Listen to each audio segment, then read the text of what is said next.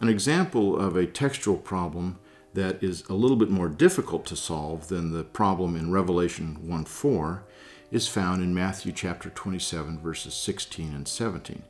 Here's a place where the external evidence and the internal evidence do not line up. In Matthew 27 16, it says, At that time they had in custody a notorious prisoner named Jesus Barabbas.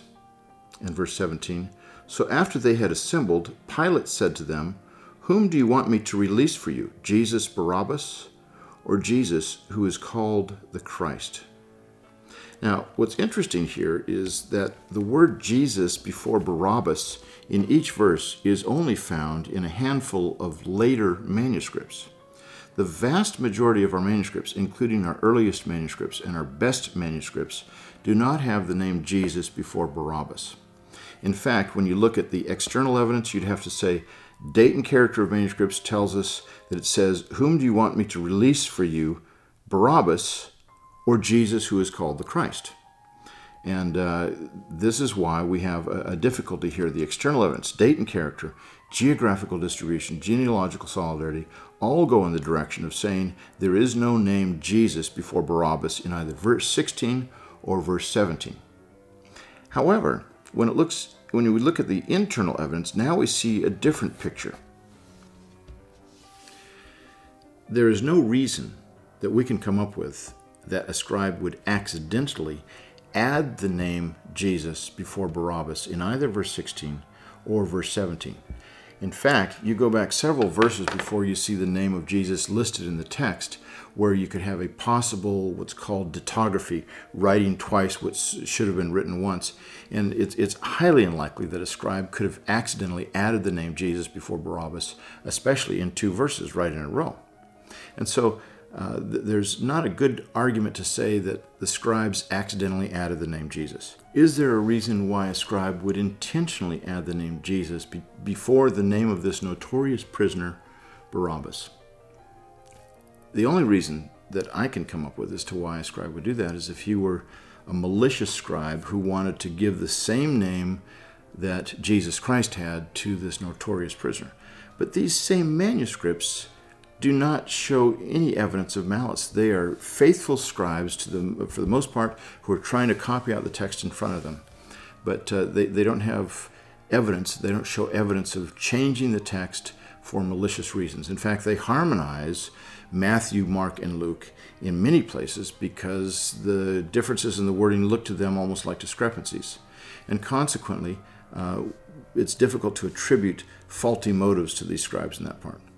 Now, when we look at uh, the uh, transcriptional evidence, then we'd have to say uh, it, it's difficult to come up with a valid reason as to why any scribes would intentionally add the name Jesus before Barabbas. Let's ask the other question would scribes intentionally take away the name Jesus before the name Barabbas?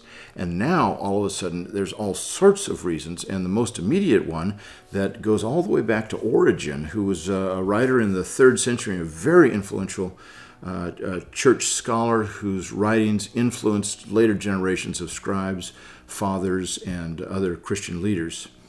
He said that uh, there is no wicked person who has the name Jesus in Scripture, and therefore Barabbas doesn't have the first name of Jesus. It's not a very good argument, but it's the argument that he gave. It was kind of a genuflected argument saying only Jesus Christ is the one we worship. We don't want to give this name to anybody else. Now, Old Testament. Joshua had that name. That's the, the name in, in, in Greek is Jesus, or we tr- as Jesus. But uh, no evil person had this name. Now, the reality is that there are plenty of reasons why scribes would not want to have the name Jesus before Barabbas, because Barabbas was a bad guy, and they don't want to see this comparison with Jesus Christ. However, as you look at this text, what's fascinating is you get into verse 17, and it says, whom should I release to you?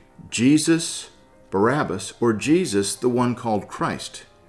Why would Pilate have to add the words, the one called Christ, unless he's making an explicit contrast with another Jesus who has a different surname, if you will?